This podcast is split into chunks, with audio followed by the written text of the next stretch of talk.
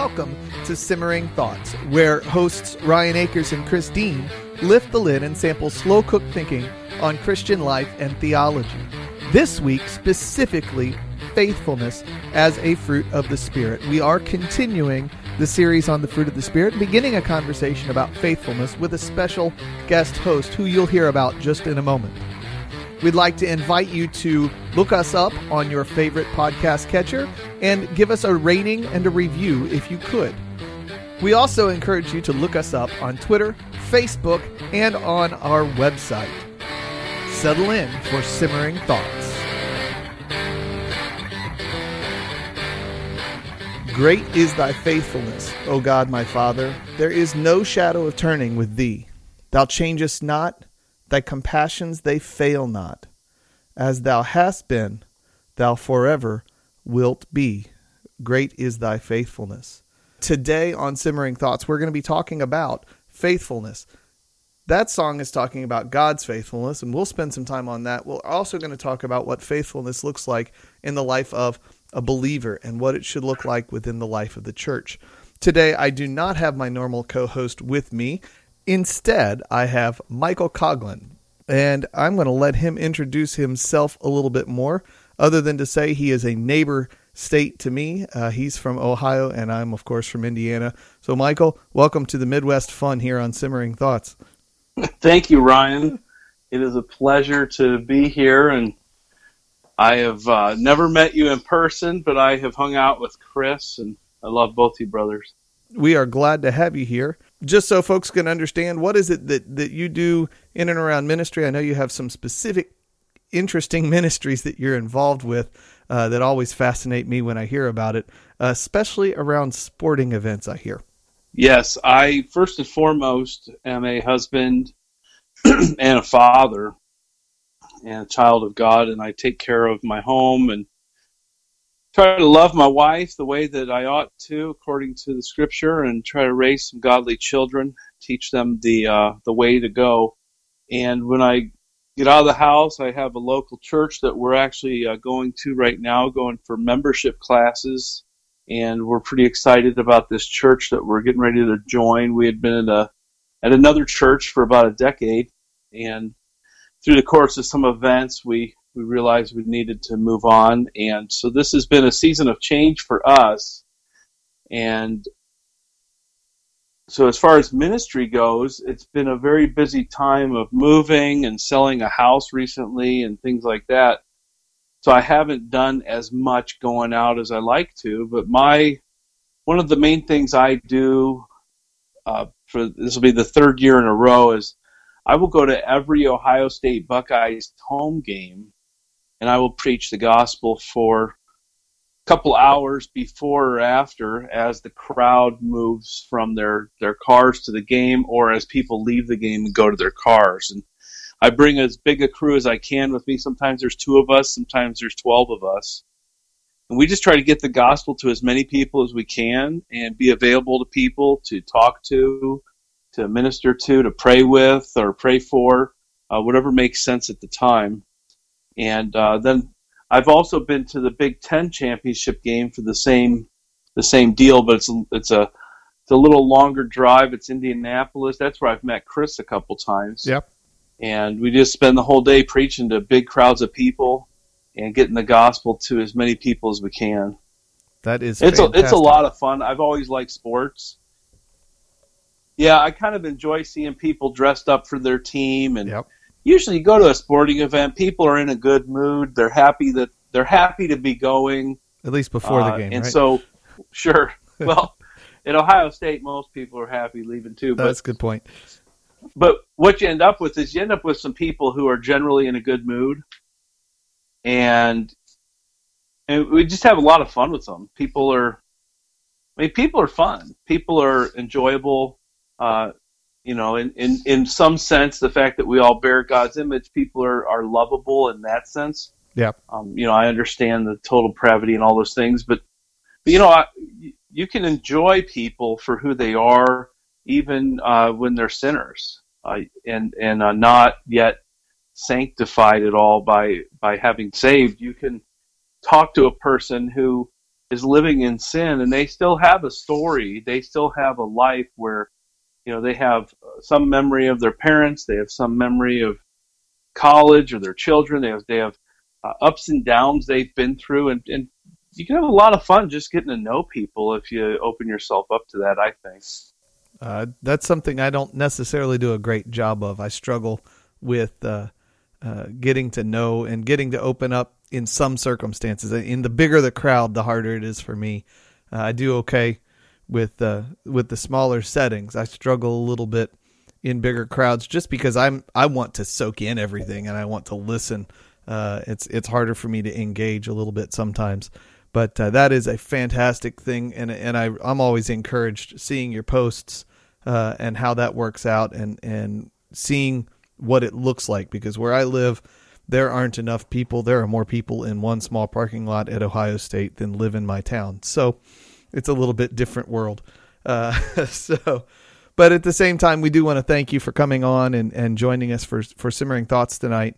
We are going to look at faithfulness. We've already read Great is Thy Faithfulness is a hymn. And most folks know, at least the ones that are probably listening to this podcast, they know that that comes out of the Book of Lamentations. And I, and I wanted to start there, I think more just because we've, as we've gone through the Fruit of the Spirit as a series, we've, we've looked at all of them through the lens of that the fruit of the Spirit are reflecting who God is. And they tell us what God has done for us. And he, and it's a promise to us as well at the same time. And this one, I think, especially so. And as I was looking through Uh, the chapter in Lamentations that this comes from, in Lamentations three, it the, the chapter starts off with Jeremiah saying, "I have seen the affliction under the rod of God's wrath." And man, that is a that's a heavy statement right there.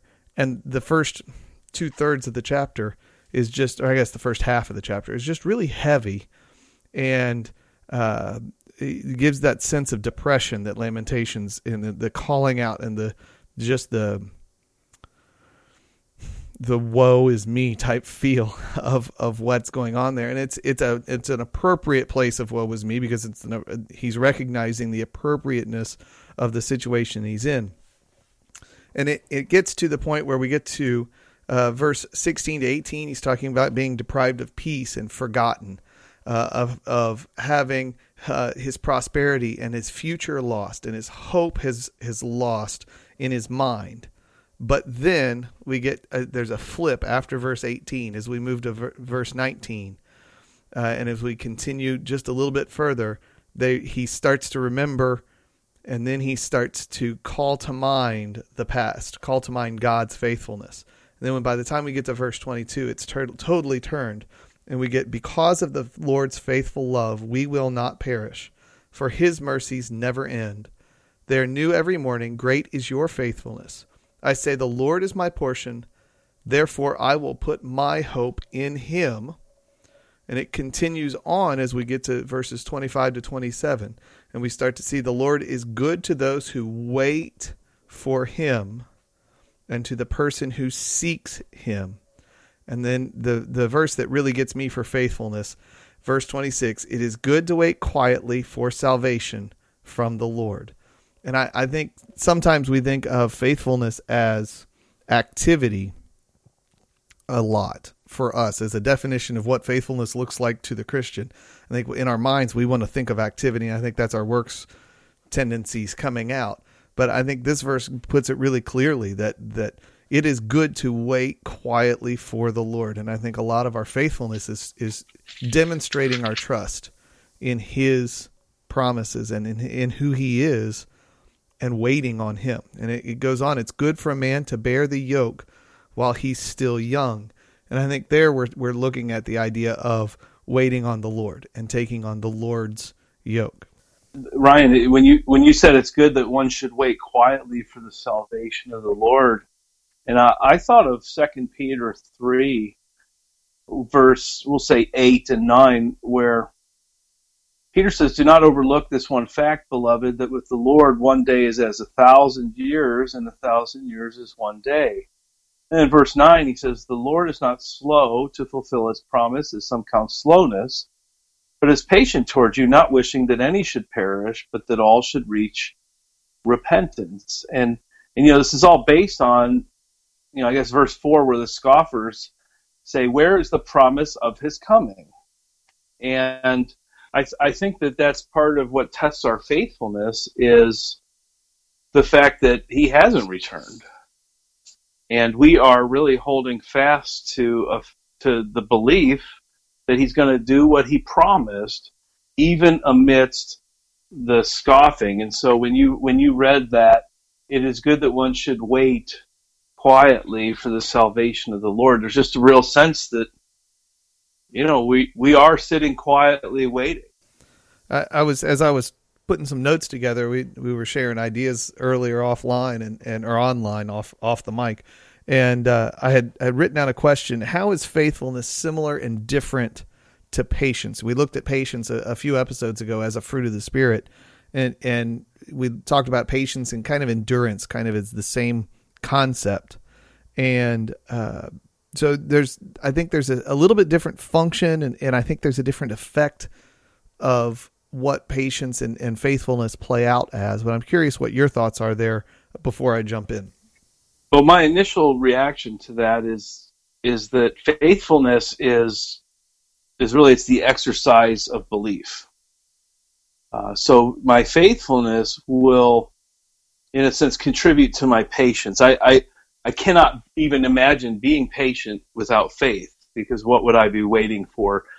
And faithfulness, in my expectation, is it, it needs to persevere.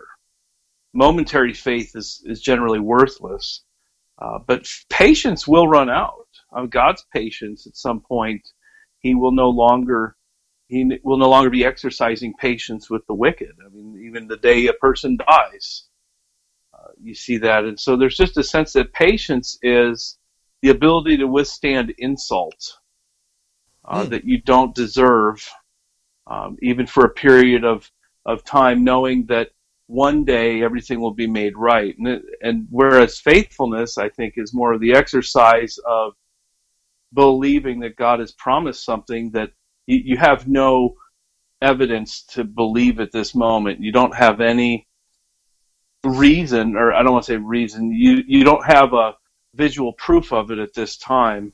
Yeah. You just believe that God promised it because His Word says so. Kind of, kind of the First Peter uh, one eight. Though you've not seen Him, you love Him. Though not seeing Him now, you you still believe in Him, exactly, and rejoice because of it. That's that faithfulness, uh, and and it's it's even it goes on there in verse nine, because you're receiving the goal of your faith. And so the the the the faith is looking forward, and the the patience is almost uh, just sitting still, whereas the faith is looking somewhere else. It seems to me. Uh, and as far as a function, yeah, it, it's really why it's really why we still make fun of doubting Thomas, hmm. right? I mean, th- th- it's as though you have not seen Him, you believe in Him, and rejoice with joy that is inexpressible and filled with glory, in First Peter. And you wonder if he was thinking about Thomas even at the time, this guy who needed to see to believe. And how many of us have, you know, had times in our lives when we doubted God, just like Thomas, uh, and the Lord has restored our faithfulness supernaturally, of course. But blessed are those who have will not see and believe, is what the Lord says to Thomas. And and, and here he is; he's this legendary guy because he doubted. Yeah, and and it's not a good thing. Yeah, and it's interesting how some of the apostles, the thing we remember about them isn't always the thing that they ought to be remembered for, uh, or necessarily not that they ought not be remembered for it, but it's not the uh, the the crowning achievement of their faith walk. Uh, you know, you think of Thomas being a doubter, you think of sure. Peter being a failure at several different points, uh, and being so impetuous. As you were talking there, and, and as we brought up First Peter, uh, it was something I was going to mention at some point. Uh, I just this last Sunday was able to fill fill the pulpit for my pastor while he was on vacation. And the, the sermon text I chose was First Peter from eight, First Peter eight through second, uh, through First Peter two, eight, one, eight to two, eight. I actually took a long chunk there. I'm, this is only my second time filling in and giving a sermon. So I'm trying to take larger chunks so I don't get lost in weeds. And uh, one of the things as I was studying, uh, I was initially trying to focus in on just about six or seven verses. And it ended up keep it just kept growing because I noticed that that Peter just keeps hammering this same point of that that the, the word of God is revealed. We respond to it with faith. There's redemption. And then that is all rooted in who is God and what he's done. And it and it just it's like waves on a beach is the analogy I was using. It just keeps coming in. And it's a little bit different take each time. Uh, the first time it's it's it's really focusing on salvation and that Christ saves, and then it's that Christ secures, and then it's that Christ uh, sorry that Christ shapes us in our faith, and then he secures us in himself. Knowing that, then faithfulness becomes a lot easier, and the the imperatives, the instructions that he gives for us as we go through our life uh, are given to us in in a in a way that through our faith then we're able to be faithful. Through our faith we can be faithful. And I think that's kind of where faithfulness shows up the easiest. I had written down a, a series of passages elsewhere. Uh, I was thinking of First John, uh, and there's the themes that those who remain, those who walk in the light, those who remain in love and walk in love keeps coming back as as John writes in circles a little bit. You keep having those themes come back again. And then you have the idea of of walking in First Peter uh, in chapter one there, that you're to conduct yourselves in reverence. And and that's a, a an aspect of showing out faithfulness, that we're purified by obedience to the truth, by faith, again there in First Peter. Uh, as we think about James and the, the hearing and the doing. And then it follows with looking into the law of freedom. And so those things, you know, there's they're they're building on that you've heard the word and that you hold the word and that you're trying to be faithful to what the word is, is telling you to do, to respond to it in faith. And, you know, we you see held up throughout Scripture, both by Paul and, and others, uh, Abraham, that he believed to righteousness and he lived in that faith. Uh, and it was the faith that was counted as righteousness, not necessarily his doing of it, but the faith that was the righteousness. And that distinction is so hard to uh, to come up with and to, to nail down sometimes to where somebody who's not used to listening to it can really function in it. But that idea of that you have the faith is the beginning that gives you the confidence to take the steps to do what you need to do. Absolutely. And you know, Abraham is our, he's really our example um, of a sinner exercising faith. I guess Jesus is always the example of faithfulness. Uh, but for a sinner, you know, to, you know, Romans four eighteen says, "In hope against hope he believed, so that he might become a father of many nations according to that which had been spoken. So shall your descendants be.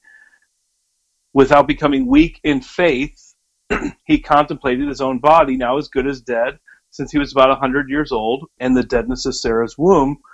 And and so here he is, he's looking at this old man body and this, this barren wife, and it says, without becoming weak in faith. And then verse twenty, "Yet with respect to the promise of God, he did not waver in unbelief, but grew strong in faith, giving glory to God." And then isn't that the the, the ultimate result is that When when faith causes us to do things, which is really what you were describing, is that, that faith, like how we walk is the result. When faith causes us to do something that there's really no earthly reason to do it, it brings glory to God when that faith is based on one of His promises. As we conclude this portion of our discussion about faithfulness, we want to thank you for listening and invite you to tune in next week as we continue the conversation and look specifically at faithfulness in times of struggle and suffering. Please go to your favorite podcast catcher and leave us a review and a rating that you think we've deserved. And we pray that you will also contact us through our email, simmering thoughts at gmail dot com. through Facebook or Twitter at Simmer Thoughts, or on Instagram at Simmering Thoughts. We are excited that we have so many listening and hope you will join us as we continue these conversations. Thanks for listening.